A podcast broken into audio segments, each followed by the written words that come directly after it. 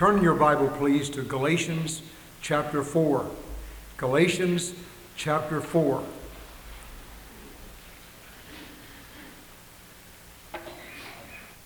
It's really exciting to be in the house of God on this day, and I'm so grateful for your being present.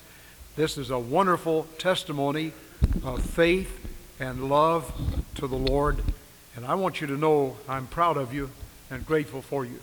When Christmas comes on Sunday or Christmas Eve comes on Sunday, I never know whether we're going to have anybody or not. People, go out of town and so on, and I'm so proud of you being here today. It's wonderful, a wonderful large attendance, and we're grateful for your presence. Galatians chapter 4, there are a number of very, very vital scriptures in the Bible that touch the heartstone of our souls.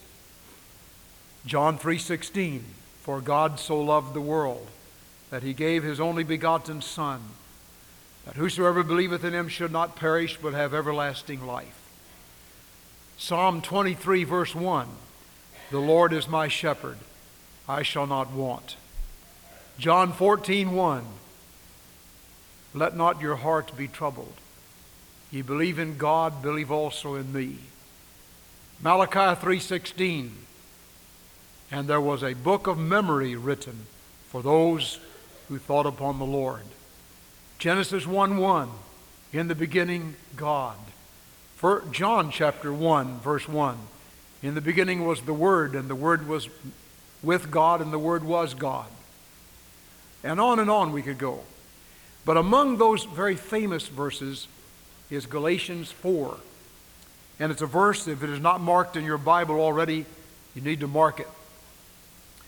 But when the fullness of the time was come, God sent forth his Son, made of a woman, made under the law, to redeem them that were under the law, that we might receive the adoption of sons. And because ye are sons, God hath sent forth the Spirit of his Son into your hearts, crying, Abba, Father. Wherefore thou art no more a servant, but a son, and if a son, then an heir of God through Christ. Let's pray. Our Father, we thank you for these wonderful verses from the Bible. We pray that the Spirit of God will open them and we may see the nuggets of truth, and we shall behold him as King of Kings and Lord of Lords. And may somebody within the sound of our voice today open his heart to Jesus. We ask it in Jesus' name. Amen. But when the fullness of the time was come, God sent forth his Son. God always acts on time. Sometimes we wonder, where is God? When Ahab had killed Naboth and taken his vineyard, and years went by, somebody cried out, where is God? Does he know about this? Sometimes you face the uneven times, and the hard times, and the unfair times, and the times when you wonder, does God know anything about this? I want to guarantee you God knows. And God is waiting in the shadows for the proper time to do something about it. God has the last word. And this scripture says, in the fullness of the time. 400 years had gone by since Malachi. It was a dark time in Israel's history. There was no Isaiah. There was no Jeremiah. There was no Elijah. There was no Malachi. There was no prophet. There was no word from God. Our America is just a little over 200 years old. Can you imagine what it would be like in our nation if there'd been no voice of the prophet? That's what it was like in Israel. That's what it was like in the world. It was a dark, dark time. In the fullness of the time, God came upon the scene of history It was the fullness of the time as far as government climate was concerned. There was a lack of confidence in the government. People did not like Caesar. They did not like Quirinius. They did not like Augustus. They did not like Herod. They didn't like Pilate. They didn't like any of those leaders of the old Roman world. And there was an unsettled time. And right in the midst of all that confusion, the fullness of time with God came. It was the fullness of time philosophically. Paul mentions that many of the people of the great cities just sat around having nothing to do but talking about this and that with their whittle sticks, so to speak. And they didn't know anything. They philosophized about this and about that. And one of the things they were philosophizing about was the meaning of a word. We call that a map. What does map mean? We call that a tree. What does tree mean? And there was a philosophy about that. And John, picking that up in that ancient world, began to talk about the Logos. He said, you've been wanting to know what a word is. In the beginning was the Word, and the Word was with God, and the Word was God. The same was the beginning with God. Without Him was not anything made that was made. It was like Paul standing at Mars Hill, right in front of the Acropolis. And he looked all around and saw all the heathen temples. He saw a temple to the god of Jupiter and Venus and all these other gods, and he looked around, he saw one over there that said, to the unknown God. And Paul said, whom you worship ignorantly. I see you're very, very religious and very superstitious and have all these gods. Whom you worship ignorantly. I want to tell you, that's the God and Father of our Lord Jesus Christ. It was the fullness of the time philosophically.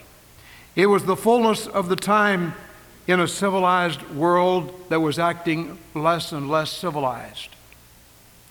The leaders would kill their own children, afraid they would try to get their place in the government. Herod was one of the most wicked kings. He killed his own wife so he could marry somebody else. Finally, he took somebody else's wife. And when John the Baptist stood up to him, and incidentally, don't anybody, let anybody ever tell you that the preacher's mouth ought to be closed about government issues. Never. Jeremiah spoke to it, Isaiah spoke to it, John the Baptist spoke to it. And when John the Baptist said, it's not right for you to have your brother's wife, they put him in prison and finally beheaded him because he meddled in the government affairs. Ladies and gentlemen, one of our big problems today is everybody's que sera, sera. Just go along with the crowd. Don't make any difference what goes on. That's the way it was then to some degree. It was the fullness of the time and the moral climate. If you want to know what the moral climate was like, you just read some of Paul's writings. Read Romans chapter 1. Where he talks about the women leaving the natural desire toward a man and the man leaving the natural desire toward a woman. And homosexuality was promiscuous. Read 1 Corinthians chapter 6. Know ye not that the unrighteous shall not inherit the kingdom of God? Be not deceived, neither fornicators, nor idolaters, nor adulterers, nor effeminate, nor abusers of themselves with mankind, nor thieves, nor covetous, nor drunkards, nor revilers, nor extortioners shall inherit the kingdom of God. And such were some of you. But you're washed, you're sanctified, you're justified in the name of the Lord Jesus and by the Spirit of our God. It was the fullness of the time in the religious climate. There were all kinds of fake religions, just as there are today.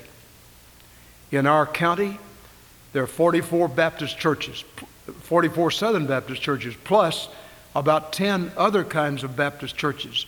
And there are Catholic churches and Methodist churches and Episcopalian churches and Christian churches and Churches of Christ and so on. Most of those hold to the main themes of the Word of God. Most of those believe in the deity of Christ and the virgin birth of Christ and the atoning death of Christ on the cross and the vicarious suffering of Christ and the glorious second coming of Christ. But there are all kinds of other religions today in a confused world, most confused religious times anybody has ever seen, and they go around peddling their philosophies and their religious ideals, and people are confused. Just confused. They don't know what to believe. A lady called me one day on the phone, and she said, I've been attending this Bible study, and I want to ask you some questions. And she was asking me about the second coming of Christ. She said, I never heard of that before. She's a member of our church. She was at that time. I said, you never heard of that before? No, I never heard of it before. And then I tried to remember when I last saw her at church. I think she came one time, maybe twice, and then dropped out. She had never heard of the second coming of Christ. How many of you have never heard of the second coming of Christ? We try to preach it here often. I believe Jesus is coming again, any time, any day, any moment. But this lady had gotten all confused about it because people were peddling her all kinds of strange doctrines as if Christ had already come. And we're living in the millennial dawn. And she was taking the Watchtower paper and so on. And she was all confused. I want to just tell you, this is not in the sermon. Get in Sunday school and training union. You sin against yourself when you don't come to training union. That's where we talk about the great doctrines of the Word of God and the Scriptures and how we apply what we learn in Sunday school to real life and to given situations. So be sure to be in training union and in Sunday school and study the Word of God. Well, it was the fullness of time. And God looked over the balconies of heaven and He saw all the confusion of our world. And God came down knocking on baby fingers, knocking on the world's door with baby fingers, and said, have you any room? They came to Bethlehem. You know, I don't know why God chose to come to the earth as a little baby. But how else would He have done it? If He'd all of a sudden appeared as a spaceman from outer space, no one would people would have been scared to death. If all of a sudden some guy would come down and say, I'm from Mars or Jupiter, or I'm from heaven, what would you think? Suppose he'd walk in this church today.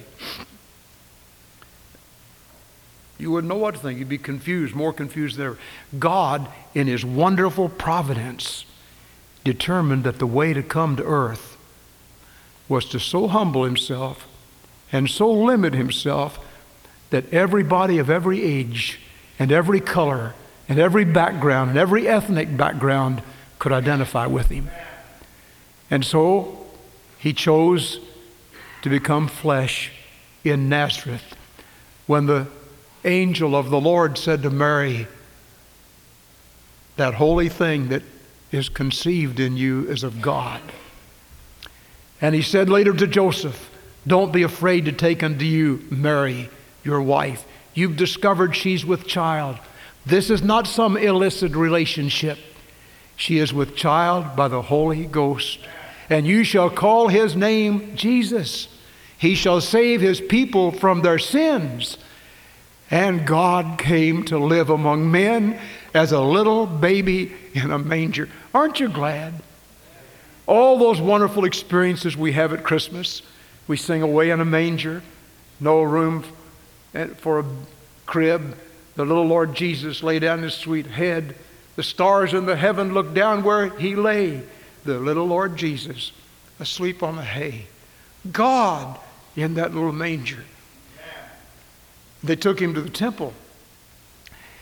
And Anna and Simeon, old people, looked at Him. Why, they said, this is the Messiah. I can now die in peace. And one of them said, this young baby is set for the fall and rise of many in Israel, and he shall be spoken as a sign. And Mary pondered all these things in her heart. The shepherds came, and they worshiped him, and they went out and told everybody. The wise men followed that star, and they came and brought their gifts, gold for a king, frankincense for a priest, myrrh, because he was going to die on a cross for our sins. In the fullness of the time, God came, tabernacling among men as a little baby.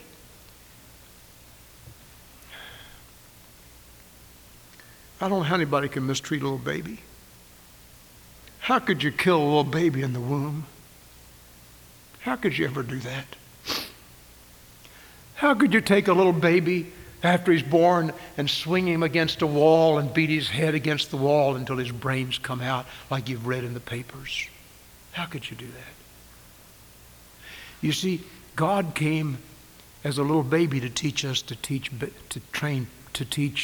to deal with babies reverently and lovingly. I love the little babies in our church. Shane has just become an uncle. His brother and his wife had a little baby the other day.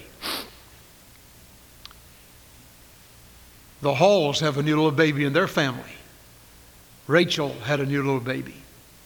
I love to see little Jessica Clay and all these wonderful little babies that come. I love them. God came as a little baby. You know, a little baby has to be totally dependent on their parents and on others. They can't feed themselves, they can't change themselves, they can't clothe themselves, they can't do anything. What does that teach us? You see, babies teach us. While we teach them, they teach us to be gentle, to be kind, to be forgiving. What mother and daddy holds a grudge against your little baby because he woke you up at 3 o'clock in the morning hungry? You mean old blah, blah, blah, blah. I'll throw you out the window. You don't do that.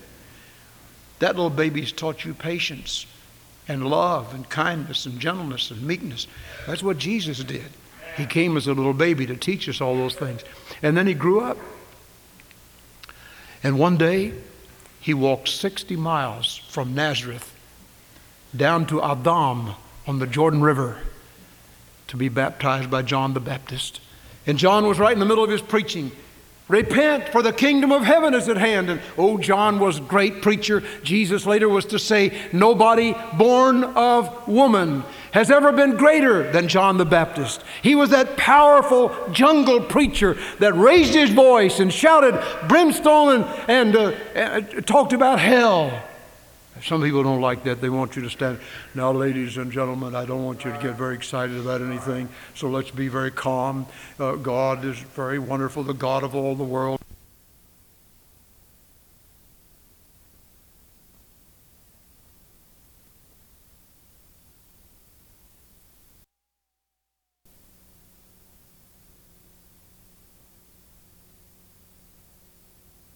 Blah, blah, blah, blah.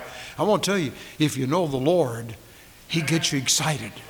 And John the Baptist was excited, and all of a sudden, right in the middle of that excitement, he stopped and he looked. Behold, the Lamb of God that taketh away the sin of the world. The Lamb of God. Why, every Jew knew what he was talking about. They may not have understood all that meant about Jesus, but they knew about a lamb. They knew that the Lamb was slain for their sins. And without the shedding of blood, there's no remission for sins. For by the blood are all things purged, and the blood of Jesus Christ, God's Son, cleanseth us from all sin. That's what John the Baptist meant that day when he said, behold, the Lamb of God that taketh away the sin of the world. There he comes. There's a song that we don't ever sing. It says, here comes Jesus. Here comes Jesus. And I like it. Here he comes, John was saying. Here he comes, the Lamb of God from heaven, and he's going to pay the price for our sin. There was none other good enough to pay the price for sin. He only could unlock the door of heaven and let us in. Oh, how wonderful. In the fullness of the time, God sent forth his Son, made of a woman, made under the law, to redeem them that were under the law. Why did Jesus come? He didn't come just to be a teacher, though he was the greatest of teachers. He didn't come just to be a philanthropist, though he fed 5,000. And when they didn't have any money, he said, go down and find a coin in that fish's mouth. Amen. And when somebody died, he said, Lazarus, come forth. And that guy had been dead 4 days, came out of the grave. Amen. Somebody said, well, what about all this putrefaction? He'd been dead 4 days, and his sister said, behold, he stinketh. They didn't have embalming. They didn't embalm him. What about that? Well, God caused all that to go the other way. Amen. He reversed it. The same God that can start it can reverse it. Right. The same God that can still the winds and the waves can say to a dead man, come forth. And to those who have slept in the graves all these years, when Jesus comes again, they're going to gloriously be raised in the likeness of Christ and will be with him forever and forever. In the fullness of the time, God sent forth his Son, made of a woman, made under the law, to redeem them that were under the law. Listen, we were hopeless, hell-bound sinners. There's not one man, woman, boy, or girl within the sound of my voice today who can say, I have never sinned.